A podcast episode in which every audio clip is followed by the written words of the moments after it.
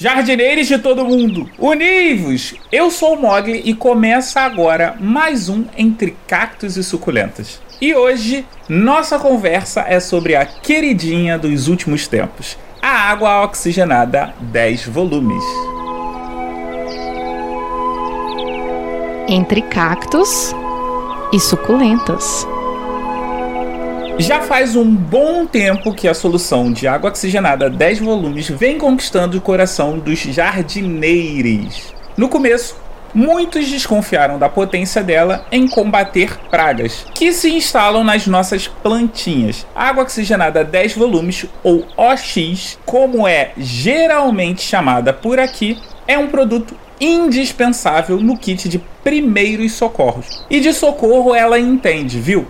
Suas propriedades de combate são totalmente eficazes contra micro-organismos que causam infecções e também doenças. Agora que nós entendemos um pouco mais sobre água oxigenada 10 volumes, vamos descobrir como aplicar essas ações benéficas nas rotinas de cuidados das nossas amadas plantinhas. Antes de eu prosseguir, vamos combinar um negócio. Toda vez que eu estiver falando de água oxigenada neste episódio, eu estou me referindo à água oxigenada 10 volumes.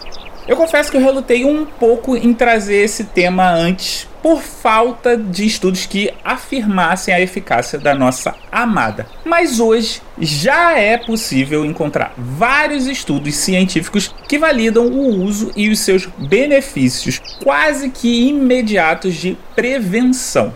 Água oxigenada é capaz de matar bactérias e fungos que se instalam nas folhas das plantas. Ela também protege as plantas do estresse abiótico. E o que seria o estresse abiótico? O estresse abiótico ele é causado por quaisquer condições ambientais que impeçam as nossas plantinhas de atingirem todo o seu potencial genético. Eu não estou falando de condições in natura, ou seja, na natureza. Eu estou falando daquelas condições que são adversas, que elas não estão habituadas. Sabe quando tem excesso de chuva, quando o substrato não está muito bom? Eu estou falando desse tipo de estresse.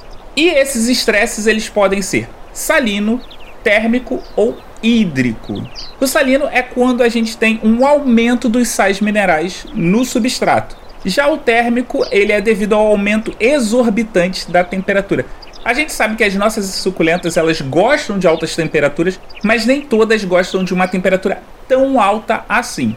E o hídrico, que vocês já devem imaginar, que é pela abundância de água, já que as plantinhas elas acabam não conseguindo drenar toda essa água acumulada no solo. Lembra que todo vaso que a gente usa precisa ter furo, hein, jardineira?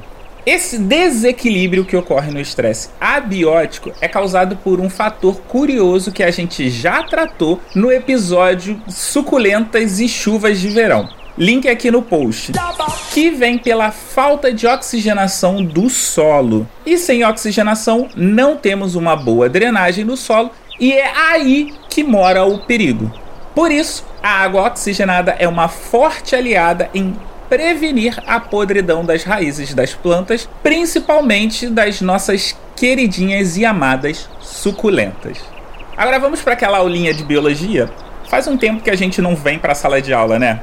O biólogo, mestre doutor em botânica Samuel Gonçalves, também conhecido como um botânico no apartamento, sigam o canal dele no YouTube, tem link aqui no post, explica que os fungos são organismos anaeróbicos ou seja, eles não sobrevivem com grandes quantidades de oxigenação. E é isso que a água oxigenada faz, meus queridos. Quando ela entra em contato com o solo, ao se decompor, ela se transforma em água e oxigênio. O oxigênio que estiver sobrando no substrato é responsável por matar os fungos e bactérias presentes no solo.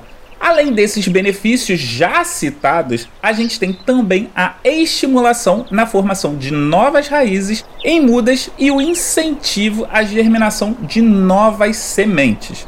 Esses benefícios da água oxigenada estimulam a vitalidade das plantas, fornecendo a elas uma proteção para crescerem de uma forma mais saudável e ligeira ao mesmo tempo. A minha recomendação para uso da água oxigenada 10 volumes é usar quando você fizer uma mudança drástica de ambiente das nossas plantinhas. Por exemplo, mudar de residência, trocar de vaso, presentear ou até mesmo quando adquirir uma plantinha nova, você precisa usar essa solução evitando que a plantinha fique exposta a certos tipos de lesões ou estresses causados por essas movimentações. Em resumo, sempre que a planta passar por algum estresse que não é o que ela está habituada na natureza, usa essa solução. Mas não vai abusar, viu? Mas Mogli, como é que é essa solução que você está falando aí?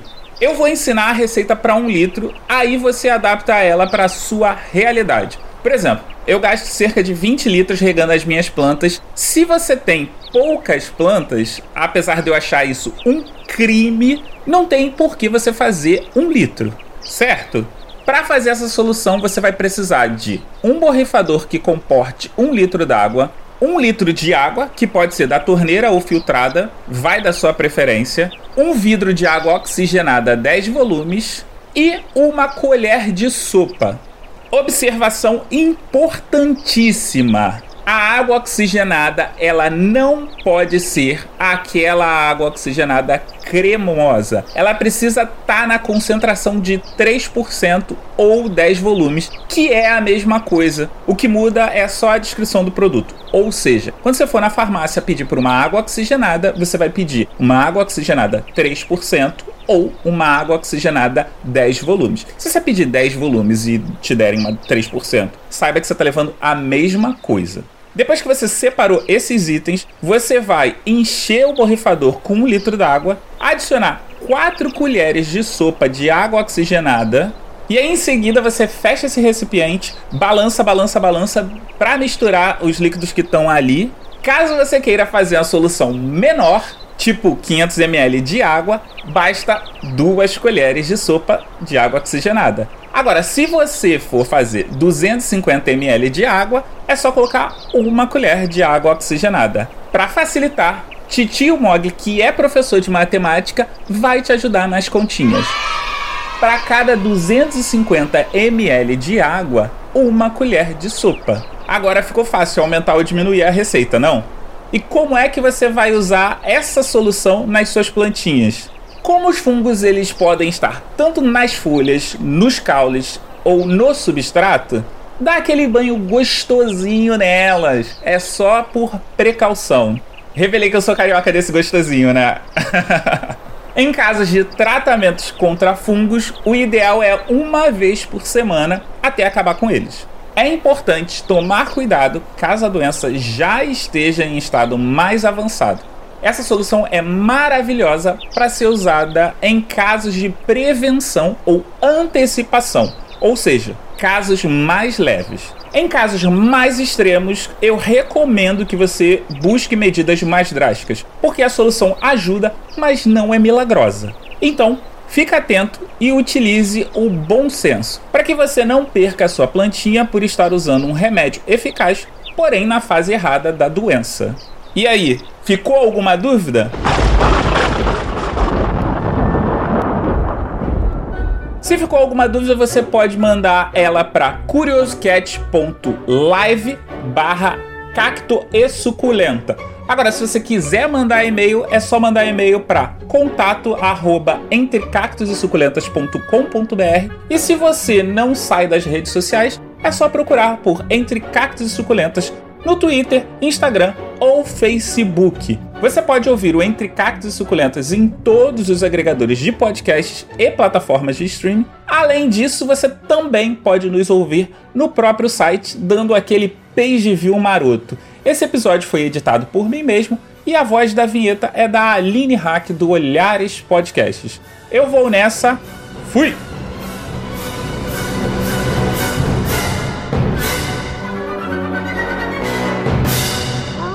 Mogli Edições.